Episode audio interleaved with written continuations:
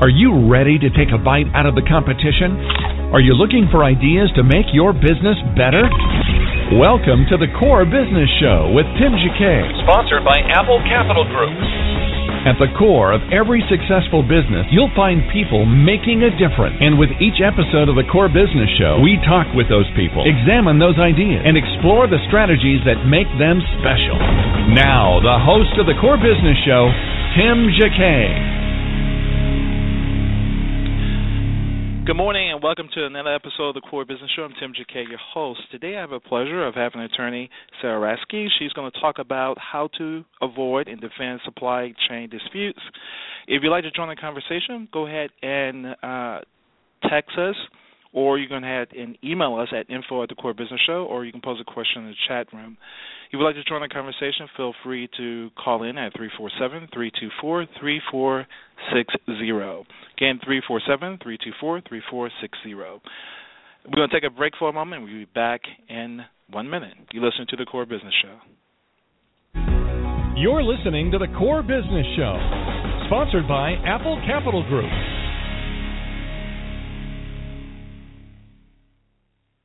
Apple Capital Group in Jacksonville, Florida is a commercial lender that specializes in asset based loans, equipment leasing and financing, invoice financing, commercial real estate loans, and asset based financing in the U.S. and Canada. Apple Capital Group is a direct lender that lends on their private equity investment portfolio.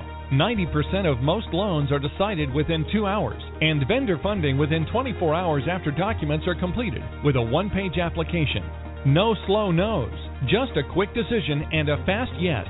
To get more information about lending from Apple Capital Group, call 866 611 7457. That's 866 611 7457 to speak with one of our loan specialists.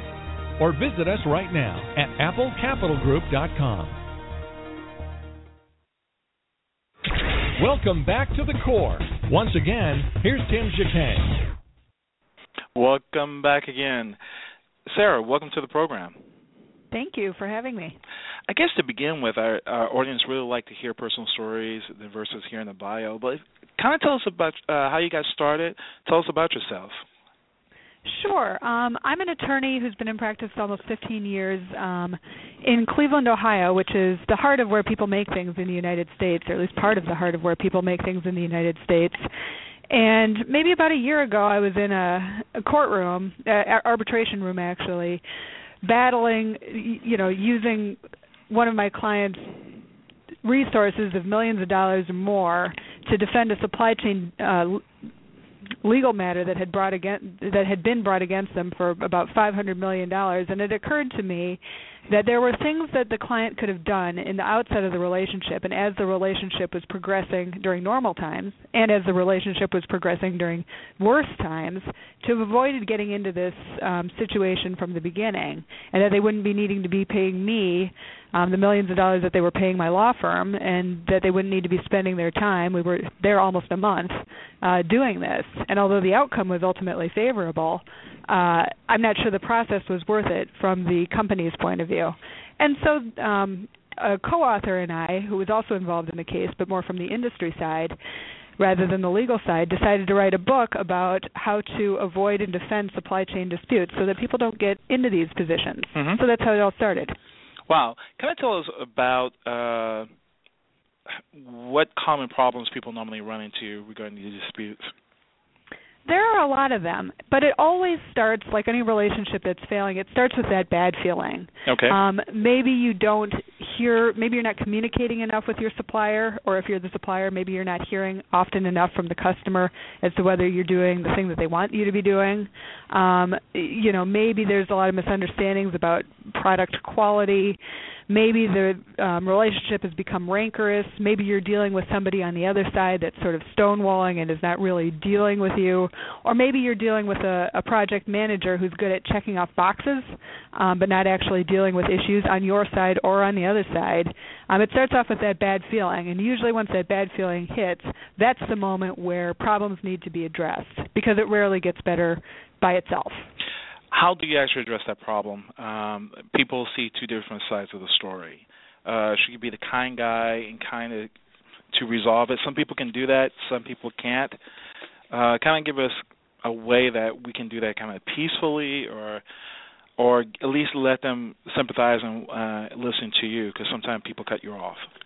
Right. Cut well, first, it's in, yes, it's important to dedicate time to solving problems that arise, and that means uh, more in-person meetings than you probably really wanted to get into, and it means some amount of kindness, but it means anchoring your position, the position that you're taking on behalf of your company, firmly in the supply chain contract documents, whether it's a long-term agreement or a purchase order or terms and conditions or something like that.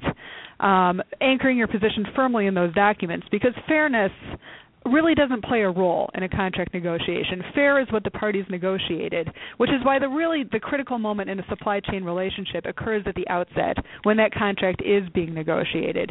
And so often, even in multi-million or in the case that I t- told you about in, in a 500 million dollar supply chain deal, there's not enough attention paid to the particulars of the supply chain agreement. Often there are multiple documents in the agreement. Some are written by procurement folks, some are written by engineers. Often nobody reads the whole thing so that when there comes time to interpret the agreement, sometimes there are conflicting or unclear provisions, and that's what causes problems. So when you get into that situation with your customer or with your supplier and you're bickering about what it is that each of the parties are obliged to do, there may be it may be that the agreement documents themselves are unclear and at that point it's time to assess if it's fundamentally a relationship that's capable of being good and functional and effective. It's time to assess at that moment where you're capable of compromising and then fiercely documenting the terms of that compromise and then moving forward. But it's got to be on paper and it's got to be formal. Okay, someone has a question here regarding what is the supply chain. Uh, if you can kind of tell us about what is the supply chain.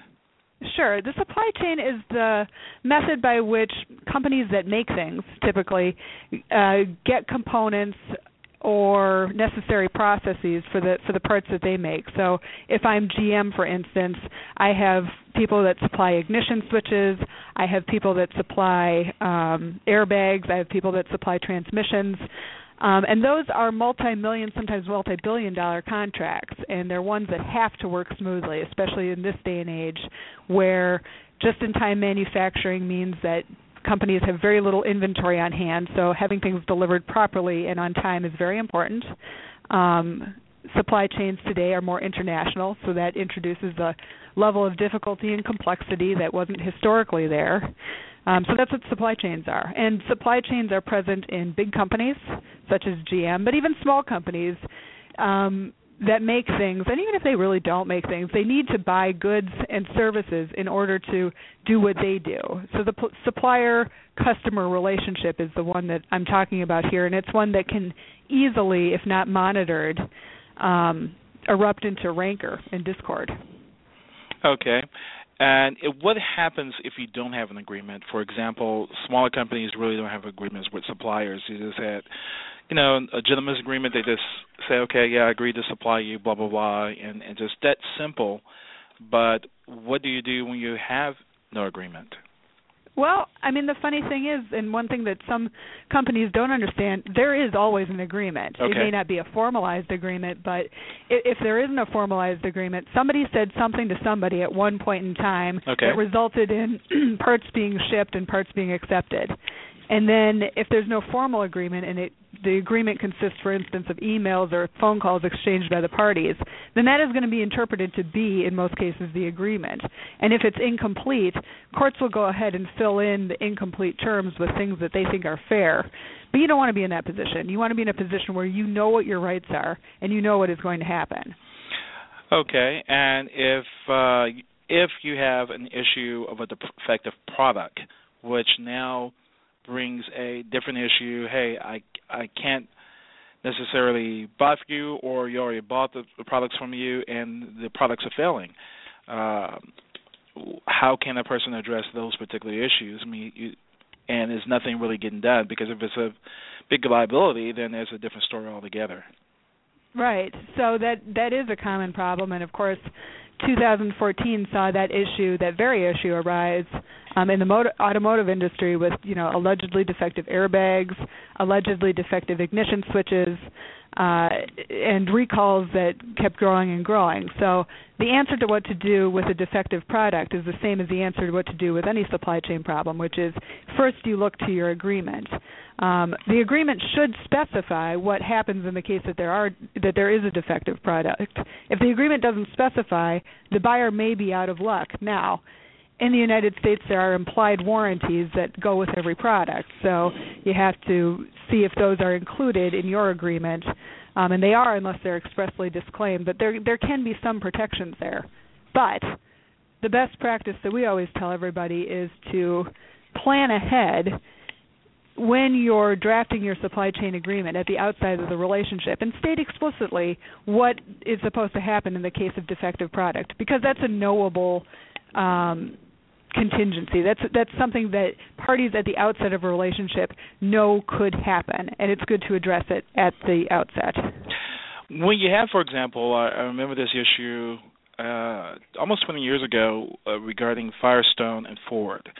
Um, there was an issue with the tire, but nobody actually claimed responsibility. Um, some of the cases were settled quietly, but if it if it was like resulting definitely in a serious injury or a death, but nobody wanted to take the responsibility for both. Um, what do you do in that particular process? Because that can go on years before they even acknowledge the issue. Um, you know, uh, small companies can't afford to really to kind of, especially when nothing is really known, to litigate something like that. Right. So, I mean, there what you have is complexity layered on your complexity, right? You've mm-hmm. got um, consumer suits um, pointing the finger at one or more supplier, more than one supplier, and then meanwhile you got supplier and, and customer pointing the finger at each other. So that's a good reason why it's important to address warranty claims at the outset of the relationship. That was a problem that some companies are able to simplify by specifying upfront what happens in the case of consumer claims. Um, that doesn't necessarily mean that for each consumer claim, a defendant, a corporate defendant, will cop to liability immediately. That's something that, for very good reason, needs to be proven affirmatively rather than simply assumed. But um, a way to reduce the level of complexity and the level of rancor is to provide at least who has to deal with that problem as between a supplier and a customer. Okay. In the case of uh, the company go out of business, uh, is there a way for them to find out uh, how can I file a claim with the insurance? Well, if a company goes out of business, all the rules change. Okay. Um, and, and then you're in the sphere of the bankruptcy court, and you're basically told to get in line and, and you file your claim and you wait. And some or all of your claim may be covered, but none of your claim may be covered. And that's just the reality of the bankruptcy system in our country. That's how that works. Um, so, uh, from the consumer's point of view, there's you you you know you file your claim and you stand in stand in line. From the supply chain relationship point of view say i'm a buyer and my customer or my supplier has gone out of business i got to do the same thing. If i feel like they owe me money for things i stand in line and wait for that. And if i'm trying to claim something that's disputed something that there would ordinarily be civil litigation about if they mm-hmm. weren't in bankruptcy that civil civil litigation to uh, established responsibility will take place in the context of the bankruptcy court.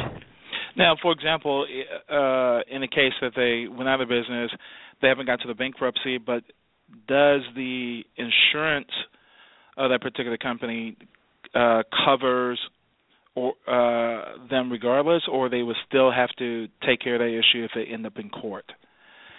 Sometimes. Okay. It varies widely. It depends on the terms of the commercial general litigation general loss policy, the CGL policy. Okay. A lot of large companies uh, tend to be self-insured up to a certain level, say five million dollars mm-hmm. um, on each claim. So it, it depends on the terms of the uh, of the insurance policy itself.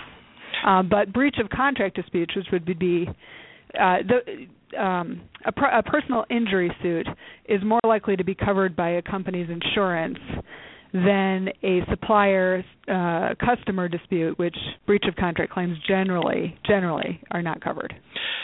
Should uh, so if you look at mediation um, to try to get this, should you always go to mediation to uh, get this done, or it has to be really agreed on both sides? Um, I mean, mediation is never legally is rarely legally compelled. Okay. Some courts actually do compel it. Uh, some people have better success um, at at mediating claims than others, and it depends on a lot of circumstances. It depends on what the case is about, really the mindset of the parties and how willing they are to mediate at the at that particular point in time. Sometimes attorney style can play a role in how successful mediation is, but as a rule, I don't think anybody gets hurt by mediation, so it, it's not a it's not a bad process. Okay, and and going back to your book. Um, kind of tell us some key points that the the reader will get out of your book when it's released. So the book is called Legal Blacksmith: um, Avoiding and Defending Supply Chain Disputes. And what it does is it walks through each of the stages of a supply chain relationship and describes best practices for how to harmoniously manage those relationships and avoid costly and unnecessary disputes.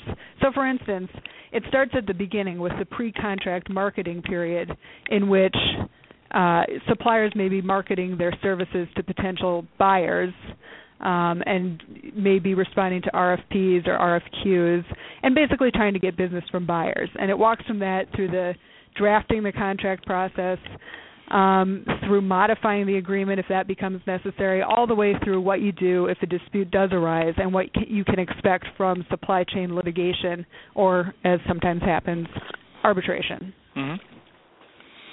So the book will be out uh, sometime in February. April. Yep. April. April. Okay. Mm-hmm. We have a little time. And uh, where can we find the book? The book will be available on Amazon.com. Also, we have uh, a website for the book, www.legalblacksmith.com.